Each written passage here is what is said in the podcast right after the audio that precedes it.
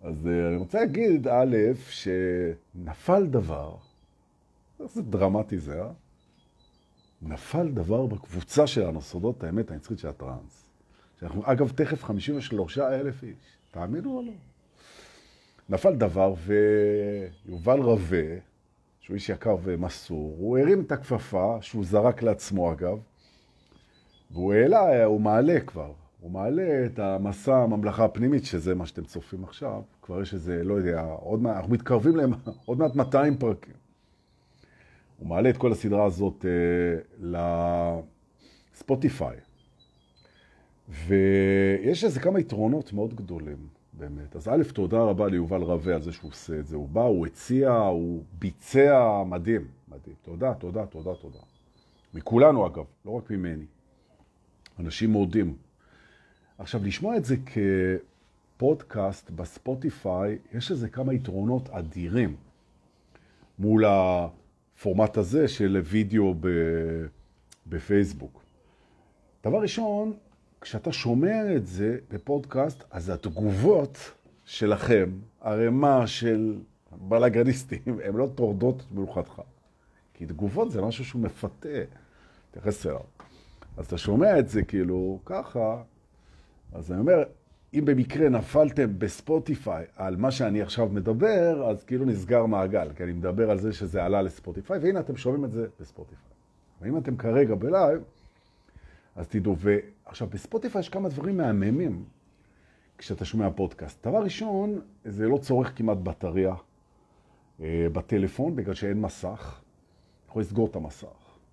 אחד. שתיים, אתה יכול לשמוע את זה בלי שזה ימשוך לך את העין, למשל בנסיעה, או אתה יכול לשמוע את זה על מסך חשוך לפני ההירדמות, שמאוד מומלץ, אגב. וכמה שזה נשמע מעליב, והנה, אנחנו כבר 70 אנשים, אתם יכולים לצרף אנשים בינתיים, תכף נתחיל בשיעור של שבת. אבל כמה שזה נשמע מעליב, השידורים האלה הם מאוד מרדימים. תדעו לכם, קל וכדאי להירדם עם זה. ולא בגלל שזה משעמם. זה לא מרדים בגלל זה. זה מרדים כי יש בפנים תדר בתוך השידור הזה, וגם אני, כשאני רוצה להירדם, אני שומע שידור של עצמי, אני נרדם ישר. Okay. אוקיי? יש שם תדר שהוא מאוד מרגיע, וזה לא תדר שבא להרגיע, זה תדר מרגיע פשוט. מדוע הוא מרגיע? בגלל שהאמת מרגיעה. היא מרגיעה, האמת היא מרגיעה, היא נוסכת בנו שלווה. והתדר הזה הוא לחלוטין עוזר להירדם. עכשיו, לא רק זה, אלא בספוטיפיי אתם יכולים לתכנן תוך כמה זמן בכלל זה יפסיק. אתם יכולים לתת 10 דקות, 20 דקות וזה גם יפסיק. אפשר לשמוע גם את כל השידור. ואני גם יכול להגיד לכם שאנשים מדווחים לי, שלא רק שהם נרדמים עם זה, גם משנים עם זה, וזה לגמרי נכנס, וזה לגמרי פועל גם כשישנים. וגם את זה אני אסביר. כי כל הדברים האלה שאנחנו אומרים פה בקבוצה, כולנו ביחד ואני בפרט, זה הכל דברים שכל אחד יודע אותם. הוא רק לא תמיד מודע והוא לא תמיד זוכר. אבל הוא יודע, הוא יודע אותם. עכשיו, זה כמו להשקות גינה. הזרעים שם, אתה משקה, אתה משקה, זה פורח. אז תודה ליובל ותודה לכם ותודה לספוטיפיי. ועכשיו אפשר כבר לשמוע וגם לראות את זה פה. אפשר לראות את זה ביוטיוב, בגלל מיטל מורן המקסימה שמעלה את כל הדברים האלה ליוטיוב, תחת השם דור פולס באנגלית, וגם עכשיו בספוטיפיי תחת השם דור פולס באנגלית. כל מסע הממלכה מחכה לכם שם, מסודר ונוח להאזנה. אה, ואם אנחנו כבר בקרדיטים, אז הנה יניב בנדט רוזר פה, וגם הוא לקח על עצמו משימה לא פשוטה ועומד בה יפה, לדאוג שאתם תהיו מעודכנים בפעילויות של הקבוצה. שמתבשלות הרבה, והוא מדי פעם מעלה, וגם אני, את הקישור לרשימה. אם נרשמתם, אתם כבר במחשב שלנו, ואם לא נרשמתם, מהרו וירשמו בקישור, ואנחנו נדבר אליכם את הפעילויות של הקבוצה. אז גם זה פרויקט יפה שנושא פרי. עכשיו, אנחנו נעלה על המרכבה, הנה 70 אנשים, ואנחנו עולים על המרכבה שלנו לכבוד שבת. הבלה בלה, לא יודע כמה בחודש, אתם תגידו, 16, 17, משהו כזה. נכון? היה 14-15, חושב, או 16 או 17 באפריל 2021. ברוכים הבאים. אנחנו נוסעים לבית, רציתי להגיד לבית, אבל יצא לי לבב... לבית שהוא בית ששייך למערכת ההגנה של ה mind, כן? הוא נמצא בתוך החומה של ה mind. בית מאוד מעניין. אה, יהיו אנשים פה בתוך השידור הזה שהם יתרגזו עליי ויכעסו עליי, אני אסביר גם מה לעשות כשזה קורה, וזה בסדר, אין בעיה. תרגישו חופשי לכעוס עליי בשידור, אני אסביר גם מה לעשות עם זה. אחרי הבית הזה אנחנו ניסע לבית הכעס, לבית הכעס, ואני אסביר מה לעשות עם הדבר הזה. בסדר? אז זה בסדר לכעוס. טוב. ברוכים הבאים, הנה אנחנו טסים לנו ומגיעים לנו עם המרכבה שלנו, ככה ביום שבת, לבית הצדקנות, righteousness באנגלית, בית הצדקנות, the house of righteousness. התובנה הראשונה לאלה מכם שהגיעו ממש עכשיו לבית הצדקנות. כן. בעצם מהי צדקנות? כן? ומה מה הסיפור פה ולמה זה מגן על ה mind, כן, בעצם? בעצם צדקנות זו הסוואה. זו הסוואה של שיפוטיות. וכך גם מוסר, לכן אמרתי שכנראה תכעסו עליי פה בשידור הזה, כן? מוסר, כן? זה כמו צדקנות, זו בעצם הסוואה של שיפוטיות. נכון. כי אנשים, וגם אותנו חינכו ככה, הם במסווה של אני צודק, או במסווה של אני מוסרי, הם שופטים מה נכון ומה לא נכון. וזה מגיע לפעמים לאבסורדים משוגעים. כן? למשל, כן, אתה יכול לבוא ולהגיד שלהסתובב ברחוב, אה, אם אתה בחורה, אה, להסתובב עם מחשוף, אה, או עם בבגדים קצרים, או בלי שרוולים, או עם סמלת מיני מינית, או... זה לא מוסרי. זה לא בסדר. זה לא מוסרי. נכון? זה לא בסדר, כן? אתה יכול לבוא ולהגיד שחבר'ה בגיל ההתבגרות, בני 16, שהם אה, עוסקים בסקס, בהסכמה ובהנאה, תוך שמירה על, אה, על ביטחונם האישי. כן? זה לא בסדר, זה מוקדם מדי להתחיל. מהו הגיל הנכון להתחיל לעסוק בסקס? כל אחד יש לו דעה. אחד יגיד אחרי החתונה, אחד יגיד 18, אחד יגיד 21, אחד יגיד אין לזה גיל, אחד יגיד 14, אחד, כל אחד יגיד. וזה בסדר. זאת דעה. דעה זה דבר טוב. אבל כשבן אדם הולך לבן שלו, לבת שלו, לשכנים שלו, או סתם אומר על מישהו שמתחיל סקס בגיל, לא יודע מה, 14, 15, זה לא בסדר, כן? זה לא בסדר, זה רע, זה לא טוב, זה מסוכן, זה לא לעניין, כן? הוא קובע שזה רע, הוא בצדקנות. בית הצדקנות זה הבית שבו אנחנו מבינים שהדעות שלנו והטעות שגורמת לנו לחשוב שאנחנו יודעים איך זה צריך להיות, אני רוצה להגיד את זה עוד פעם. בית הצדקנות זה מקום שבו הדעות שלנו, והטעות שבה אנחנו חושבים בטעות, שאנחנו יודעים איך דברים צריכים להיות, ולפיכך אם הם לא ככה זה רע, זה לא בסדר, זה לא תקין. בשנייה הזאת זה נותן לנו בבית הצדקנות, לכאורה, אישור, פרמיט, license, כן? certification, כן? approval, לשפוט. אני לא שיפוטי, אני מוסרי, כן? זה נכון, בבקשה. זה מקום כזה מסוכן לדרך הרוחנית, זה מקום מסוכן, ממש. מאחר שמוסר זה דבר שמשתנה מחברה לחברה. כן? יש חברות שהן קניבליות. יש אה, חברות שבהן נשים אה, מתחתנות בגיל 12. כן? אנחנו נבוא ונשפוט ונגיד שזה לא בסדר. זה לא בסדר שילדה בת 12 מתחתנת, זה מזעזע, זה... אוקיי, נכון. מי, מי אנחנו שאנחנו נשפוט את זה? כן? זה, זה הנקודה. נכון, לחברה יש חוקים. והחוקים נקבעים בצורה מסוימת, ואנחנו בתור חברה, אנחנו מקיימים את החוקים אין כל כך קשר בין קביעה חוקתית ומוסר לבין מה טוב ורע, שזה שיפוטיות, כן? ולכן אנחנו נשים לב היום להבדל הגדול בין, שבין, לבין בין שיפוט מוסרי, כן? לבין שיפוט חוקתי, או חוקי אם תרצו. כן? עכשיו אתה בא ואתה אומר, בוא נדבר רגע על המתת חסד. כן? יש אנשים שהם הגיעו למקום שהם רוצים למות. הם רוצים למות בגלל כל מיני סיבות, בגלל שהם מסורטנים, בגלל שהם זקנים, בגלל שנמאס להם, בגלל רוצים, רוצים למות. עכשיו, יש מקום, למשל בשוויצריה, יש קליניקה כזאת, שבמידה שאתה מגיע לשם עם אישורים שאתה חולה במחלה סופנית, אז גם אם יש לך עוד שלוש או ארבע שנים לחיות, הם ירדימו אותך, כמו שמרדימים חיות אצל וטרינר. כחוק בשוויצריה. יש אנשים שיצקצקו ויגידו, זה רצח. כנ"ל הפלות. יש מדינות שבהן הפלות הן לא חוקיות בכלל. אסור לעשות הפלות. גם לרופאים. אסור לבצע הפלות. זה נחשב רצח. ואם אתה עושה הפלה, אז אתה הולך לבית משפט.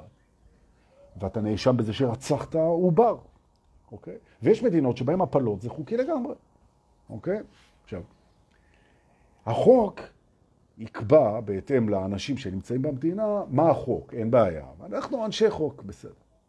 אבל לבוא להגיד טוב ורע, זה כבר, זה כבר משהו אחר לגמרי. נכון. ולזה מתכוונים שאומרים שהמוסר הוא יועץ גרוע מאוד. מאחר שאין לו שום אובייקטיביות ואין לו שום אבסולוטיות. הוא נורמטיבי, הוא יחסי, הוא זמני, הוא משתנה, הוא לא, זה לא אוקיי. עכשיו, כשבן אדם הופך בעיני עצמו לבן אדם מוסרי, למשל, אם אתה איזה ראש ממשלה הזוי או שר חינוך, והשנה היא 1900, לא יודע מה, 60 ומשהו, ואתה מכהן, מכהן בתפקיד בכיר בממשלת ישראל, ויש להקה שהיא הלהקה הכי חשובה בעולם, שקוראים לה הביטלס, להקת החיפושיות. ותאמין או לא, היא רוצה לבוא ולתת קונצרט בישראל, להקת הביטלס. אבל אתה חושב שהצורה שבה הביטלס מסדרים את השיער שלהם, זה לא מוסרי. וזה יכול, וזה יכול, להשחית את הנוער, לתת דוגמה רעה לנוער, שהוא יראה, הוא יראה, שלהקת הביטלס הולכת לתסרוקות כאלה. ומה שאני מספר לכם, גבירותיי ורבותיי, קרה באמת, כן?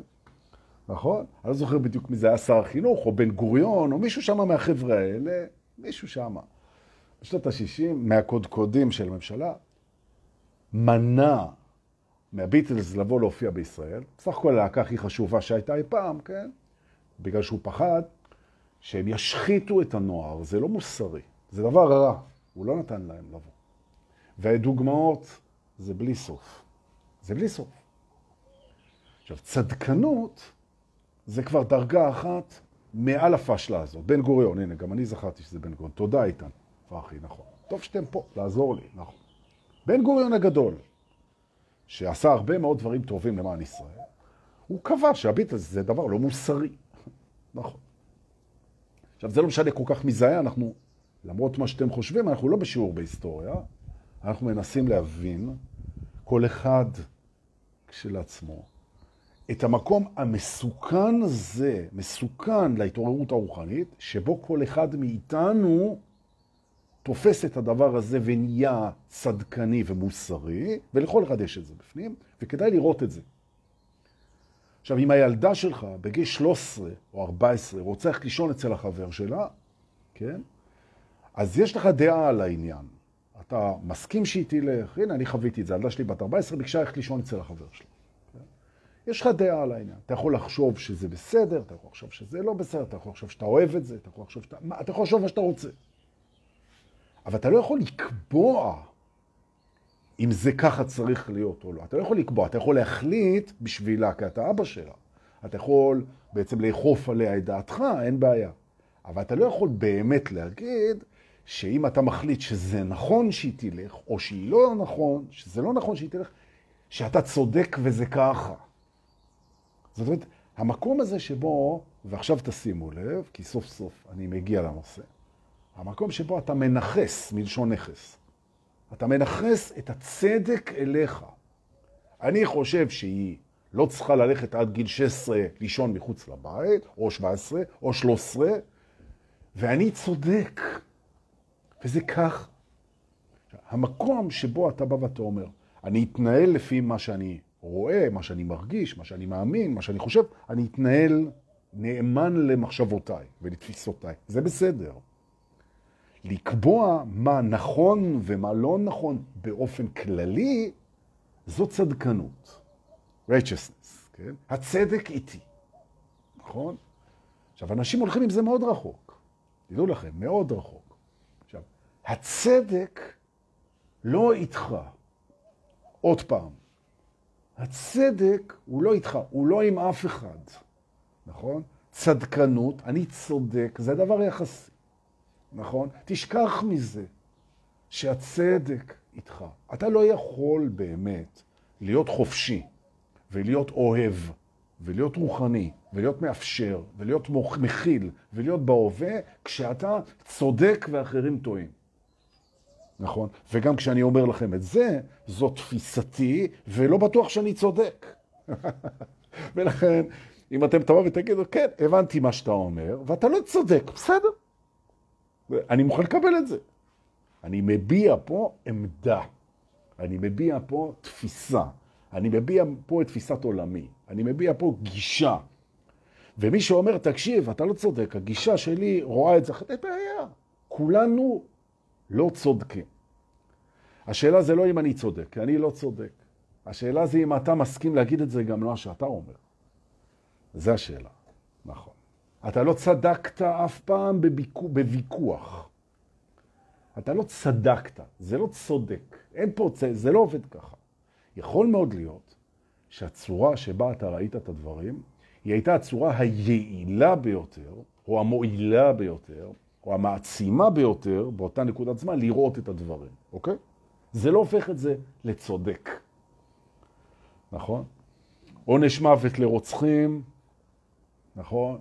אה, גיל חוקי להתחיל למשהו, קודים של לבוש, קודים של התנהגות, קודים של התייחסות, כן? הורים שדורשים כבוד, ומי שבא ממשפחות כאלה ואחרות, הוא מכיר את זה, שהאבא דורש כבוד, ואפילו היה אצלי איזה מישהו בהדרכה לפני כמה שבועות, שהיה לו בעיה רצינית, שהאבא שלו, הוא הסתייג מהבחורה שהוא הביא, הבחורצ'יק הזה, ועשו על זה גם סרטים, זה, הוא לא המציא את הז'אנר. ואבא שלו בא ואמר לו, תקשיב, אתה צריך לכבד אותי, אני לא אוהב את הבחורה הזאת שאתה הבאת, ותחליט, אתה הולך איתי או אתה הולך איתה. שזה, עשו על זה, כתבו על זה ספרים על הדברים האלה. נכון. עכשיו, אה, אבא זה, כן, צריך לתת לו כבוד, כן. אבל מה, מה קורה כאן? כאילו. עכשיו, אני בא ואני אומר, אם, אם אבא מתנה את האהבה ואת הקשר שלו בזה שאתה תעשה מה שהוא רוצה, אז תחליט אם זה מתאים לך או זה לא מתאים לך, אבל זה לא שהוא צודק או... זה לא... אוקיי. צדקנות מובילה לעמדה של עליונות. כי אני יודע איך הדברים צריכים להיות, אומר הצדקן, אני יודע מה נכון ומה לא נכון, אני יודע מה טוב ורע, ואתה תקשיב לי, ואני צודק, וזה ככה, נכון? אני יודע, ו... כי אני יודע איך זה צריך להיות. עכשיו, פה אנחנו מגיעים לתובנה העוד יותר מעניינת? הדבר שהוא הכי קרוב לאיך הדברים צריכים להיות, זה איך שהם. וגם זה לא בטוח. ושוב אני מסייג את דבריי. אני לרגע לא אגיד אף פעם שאני צודק ומישהו טועה. נכון? וגם אם אני אגיד את זה, אז אני לא אהיה צודק. נכון? אבל אני כן מוכן לבוא ולהגיד שכמו שאני רואה את זה, עדיף לו ללכת עם מה שאני אומר, מאשר עם מה שהוא אומר, כי זה יעצים אותו. ואו שאני צודק או שאני טועה, אבל אם אני צודק או טועה זה לא משנה פה. כי גם אם אני צודק, אפשר לראות את זה אחרת, שאני לא צודק. ולכן אני מבקש שהיום תשקלו ברצינות את הרעיון של לרדת לגמרי מהנושא הזה של אני צודק. להוריד את זה. להוריד את זה, להוריד את זה מהשולחן. נגמר הלוא, אני צודק. נכון. נכון? כמה ויכוחים בחיים התווכחתם עם אנשים שיקרים לכם, עם אנשים אחרים ועם עצמכם, ולקחתם או פגשתם עמדה של אחד שאומר הצדק איתי. לא, הצדק איתי, לא אני צודק, זה היה ככה, זה היה ככה, מה אתה... בשביל מה? כל הדבר הזה, אוקיי? לכן, כשאנחנו נמצאים בעצם בקונפרנטציה, בעימות בעצם, בין שתי דעות, זה שלוקח את הפוזה של הצדק איתי, שהוא צדקן, כאילו, הוא בא בצדקנות, תדאגו לזה שזה לא יהיה אתם.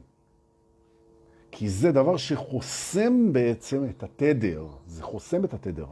כי התדר מאפשר לכל אחד לראות את הדברים איך שזה מעצים אותו. השאלה היא לא מי צודק, השאלה היא מהי הפרספקטיבה שעושה הכי טוב. זו השאלה. וגם על זה לא תמיד מסכימים, וזה בסדר. עכשיו, מוסריות וצדקנות, היא לא, הן נותנות לגיטימציה לא רק לבוא ולהגיד אני צודק ואתה טועה, ולא רק לבוא ולהגיד זה טוב וזה רע, ככה זה צריך להיות וככה זה צריך להיות, כן? כי אני יודע, לא רק זה, אלא זה נותן לגיטימציה לכעס. לכעס, אני כועס עליך, בצדק, כן? אתה, עכשיו, אדוני, בוא נגיד שאני עשיתי טעות. סתם, לא, בתנועה נגיד, לא עצרתי בעצור, לא עצרתי בעצור, שזה נגד החוקים, הפרתי את ה... אוקיי, עשיתי טעות ודפקתי למישהו את האוטו. או הפוך, או שהוא לא עצר ודפק לי את האוטו. אוקיי, בסדר. זה ברור שהוא עשה טעות של חוקי תנועה, נכון? נכון. למה אתה כועס עליו? למה אתה כועס עליו? זה שהוא עשה טעות, זה נותן לך את הזכות לכעוס עליו. למה? בגלל שהוא עשה טעות ואתה לא עשית טעות, אז מותר לך לכעוס עליו. אתה רוצה לכעוס עליו? למה אתה כועס? עכשיו, האגו, האגו שלנו, אם אנחנו לא מתעוררים חזק ואם אנחנו לא מתבוננים בו, הוא מנצל את הזכות לכעוס בצדק על מי שלא בסדר. עכשיו, זה מי שלא בסדר. הוא עשה טעות בחוקי התנועה, אוקיי? הוא לא בסדר, אוקיי? עכשיו, הילד שלך אמר שהוא יגיע עד עשר בערב, והוא הגיע ב-12 עם האוטו שלך. לקח את האוטו, אמר, אני אבוא ב-10, בא ב-12, אוקיי?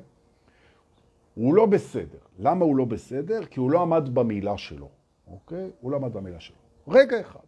עכשיו אני בא ואני אומר, בוא נראה. יכול להיות שהוא יסכים איתך על זה, ויכול להיות שהוא לא יסכים איתך על זה. הכעס מיותר.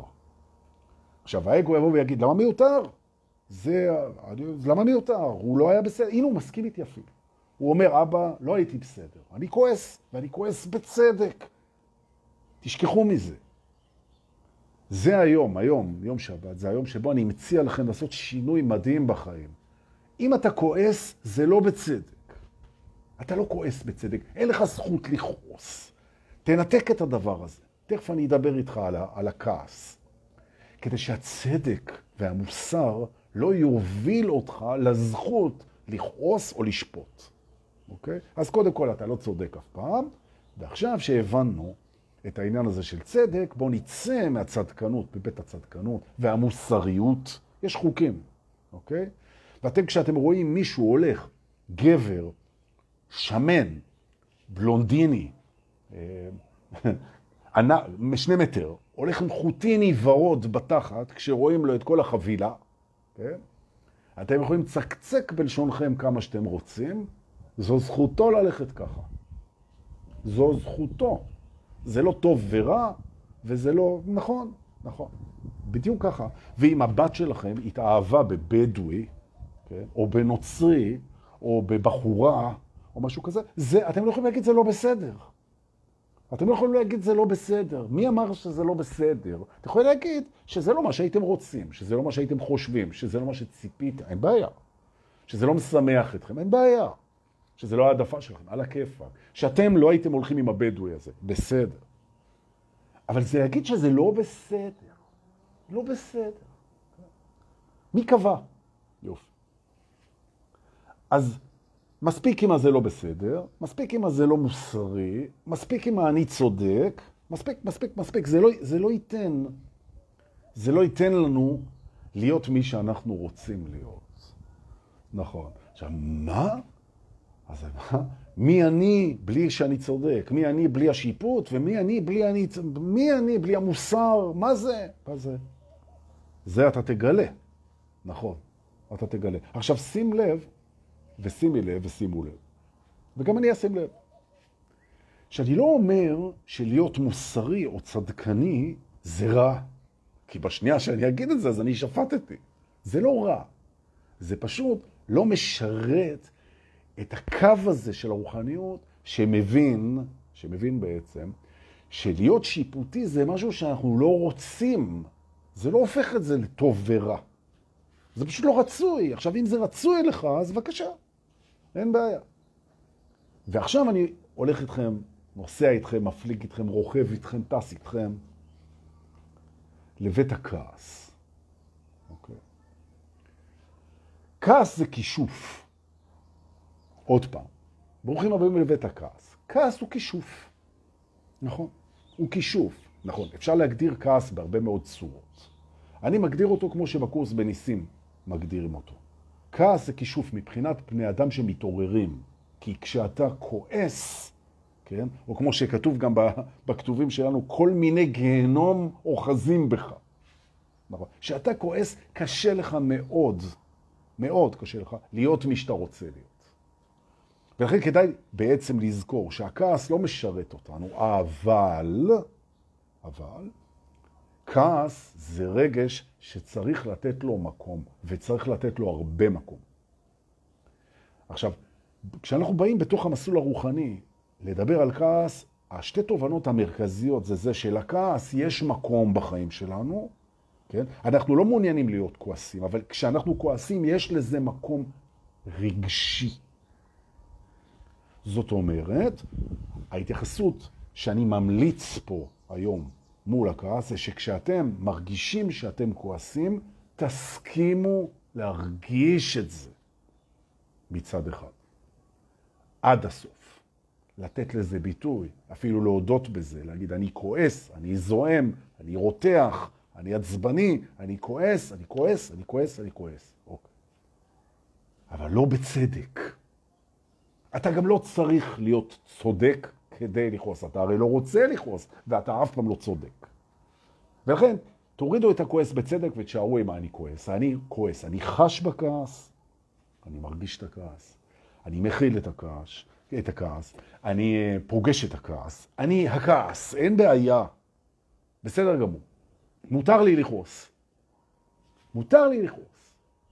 מותר, זה בסדר, מותר לי לכעוס. ברגע שאני מאפשר לעצמי את זה, אני נזכר שאני מרגיש את הכעס שבתוכי, אבל זה לא בצדק, ולכן אני עושה את הפעולה שהיא הפעולה שלשמה התכנסנו פה היום. הנה, אנחנו מגיעים לשיא השיעור היום. תנשמו. מי שיצליח לתרגל את הדבר הזה, שאני אלמד אותו פה עכשיו, הוא יודע לי לנצח. הוא לא צריך להודות רק לי, הוא יודע לכם גם. נכון. זה תרגיל מדהים. אחד זה, אני מרגיש כעס וזה בסדר. שתיים, זה בסדר להרגיש כעס. שתיים, אני לא מחפש הצדקות, כי אין הצדקות. אני מסכים להרגיש את זה, אין הצדקות. שלוש, אני שם לב שמה שמכעיס אותי בבסיס שלו, זה פשוט פגישה עם משהו שהוא לא רצוי לי. זה חוק שלא משתנה. אני כועס כי פגשתי משהו לא רצוי. אף אחד לא כועס כשהוא פוגש דברים רצויים. פגשתי משהו שהוא לא רצוי לי, או במילים אחרות, הכעס הוא פורמה, צורה של התנגדות. ואני מזכיר שוב פעם, אני מזכיר שוב פעם, שהאגו עומד על זה, כי כשהוא מתנגד הוא מרגיש חי. זאת אומרת, אני, בזה שאני מאפשר לעצמי לכעוס, לא מזדהה איתו, זאת אומרת, לא, לא צודק, ואני מזהה שכעס זה פגישה עם הלא רצוי, ובעצם זה פורמה של התנגדות, ועם התנגדות כבר למדנו מה אנחנו עושים, אנחנו מקבלים את ההתנגדות שלנו. אני בהתנגדות. עכשיו, למה אתה מתנגד? למה אתה מתנגד? לזה שפגשת משהו לא רצוי. מה שם לא רצוי? וזה נקרא תהליך של זיקוק. זאת אומרת, אם אנחנו מדברים בשני שלבים, כעס זה משהו לגיטימי בהרגשה, הוא לא מוצדק, הוא לא צריך את זה. אני מרגיש טוב לגמרי. אוקיי? הוא תוצר של מפגש עם הלא רצוי, והוא ביטוי של התנגדות. אני נזכר, מסכים לכעוס, מקבל את ההתנגדות, שואל למה פה בלא רצוי אני מתנגד, מזקק את הלא רצוי. מה לא רצוי לי פה? מה לא רצוי לי, כן? נגיד סתם, אני אומר, כן, נגיד שהבוס שלך הבטיח לך העלאה במשכורת, משך אותך שנה ולא העלה לך את המשכורת. ואתה כועס. הוא אומר לך, טוב, בוא נעשה שיחה. ואתה נכנס לשיחה ואתה כועס, כי הוא הבטיח לך, שנה הוא הבטיח לך ולא קיים. והוא לא העלה לך את המשכורת, ועכשיו הוא יושב איתך, ואתה אומר לו, תקשיב, הוא אומר, מה, אתה כועס? הוא אומר, כן, אני כועס, ואל תגיד אני כועס בצדק כי הבטחת ולא קיימת, כי ברגע שאמרת בצדק, ויתרת לרגע על ההתעוררות שלך. לא בצדק. טוב, ההפך, אתה אומר, אני חש כעס על זה שלא העלית לי את המשכורת ומשכת אותי, ואני מרגיש כעס, אני כועס, אני כועס, אני כועס, אל תגיד בצדק.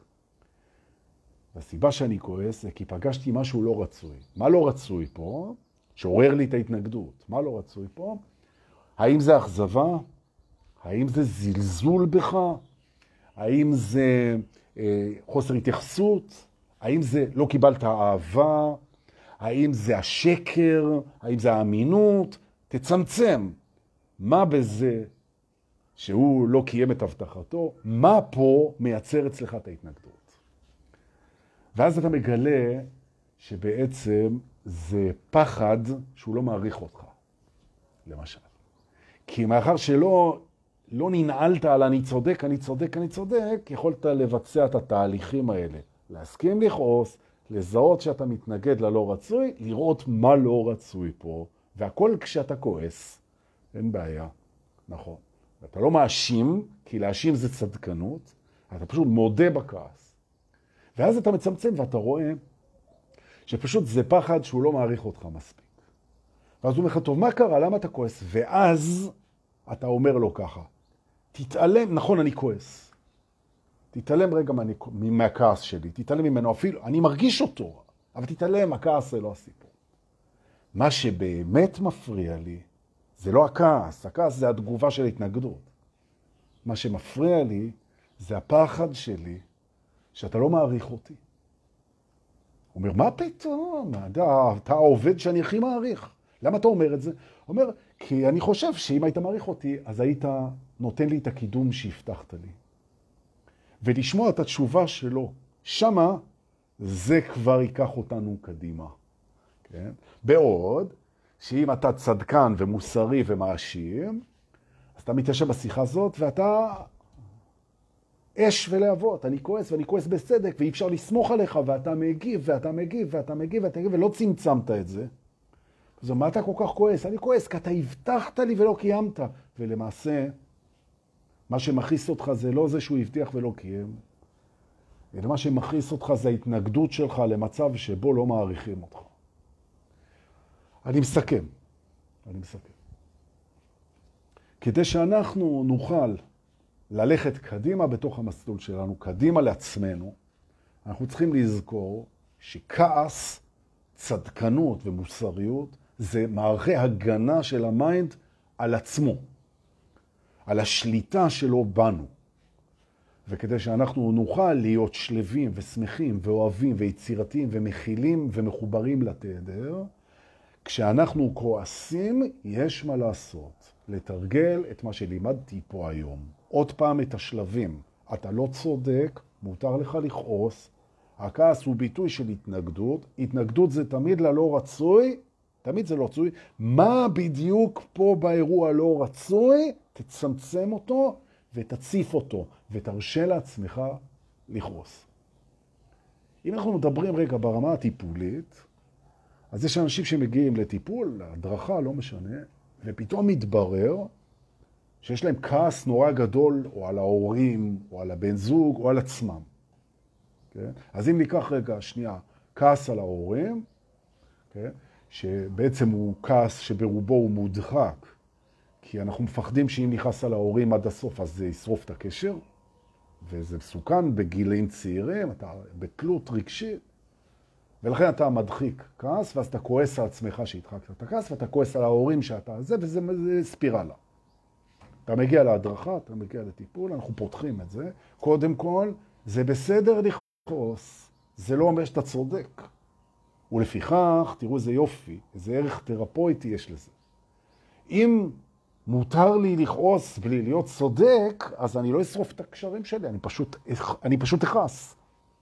עכשיו, מה אתה כזה כועס? אומר, עזוב, אני כועס. אני כועס כי זו תגובה שלי, אני כועס. אני לא בא אליך בהאשמה ובטענות. אבל אם אתה שואל כבר, מה אני כועס? אז אני כועס כי אני מתנגד למשהו. מה שאני מתנגד זה ככה וככה וככה, צמצמתי את זה, ואני לא מאשים אותך ואני לא צודק. ואז הולכים קדימה. ואז גדלים, ואז התקשורת עם עצמנו ועם הסביבה משתפרת, ואז אנחנו בעצם מבטלים את האפשרות שהכעס יכשיל לנו את המגע שלנו עם התדר שלנו. ממש ככה. וזה הישג ענק. הישג ענק. זהו. עכשיו אל תכעסו עליי, זה מה שהיה לי להגיד. נכון.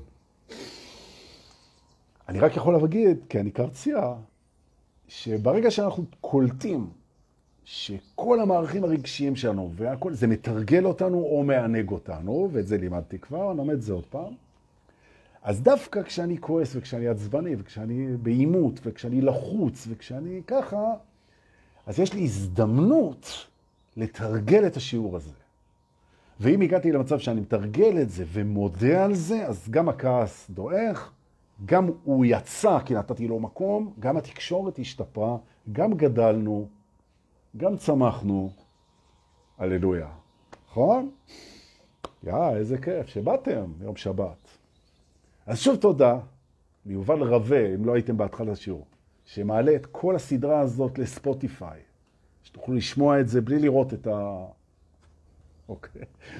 ממש, ובלי ההפרעות של הקבוצה הנהדרת הזאת, לשמוע את השיעורים בספוטיפיי, מאוד מאוד מומלץ, תחת השם דור פולס באנגלית, ואם בא לכם יש את זה גם ביוטיוב עם הוידאו, תחת השם דור פולס באנגלית, כל מסע ממלכה שם, וכל הפרקים וכל השיעורים והכל. ועוד מעט יניב יניב בנדט החמוד, הוא ישים לכם פה את הקישור אה, לרשימה של התפוצה של הפעילויות שמתבשלות לנו בקבוצה, שלא תגידו. אנחנו לא נטריד אתכם בדברים אחרים, מבטיחים. אלה ששאלו אותי מחוץ לארץ, למה אי אפשר להירשם עם מספר חוץ, אז תדעו לכם שיניב טיפל בזה בכישרון רב, ועכשיו אפשר להירשם עם מספר חוץ ולקבל את האינפורמציה גם בחוץ לארץ. כיף. רוצה להגיד לכם תודה על זה שאתם שולחים מתנות, כסף, בביט ובפייבוקס. תודה אלה ששאלו, המספר בפרטי בבקשה. תודה רבה. ותודה לאלה שמיישמים, ותודה לאלה שמתרגלים, ותודה לאלה שמדריכים, ותודה לאלה שכותבים ועושים ומעלים פוסטים בקבוצת סודות האמת הנצחית של הטרנס, ומצרפים את החברים שלהם. בואי הנה, אנחנו 53 אלף איש עוד מעט. הללויה. תודה שבאתם, אנא, תעשו חיים היום כאילו אין מחר, כי לא בטוח שיש מחר. ואם מחר יהיה מחר, אז תעשו כאילו אין מחרתיים. רוצה להגיד לכם תודה שבאתם, אם זה הזיז לכם, לימד אתכם, שיפר אתכם, עזר לכם, תרם לכם, גירה אתכם, אנא שתפו עכשיו אצלכם כמה שיותר, ואני אודה לכם באופן אישי. תודה רבה, והמשך יום לפרצה עורף.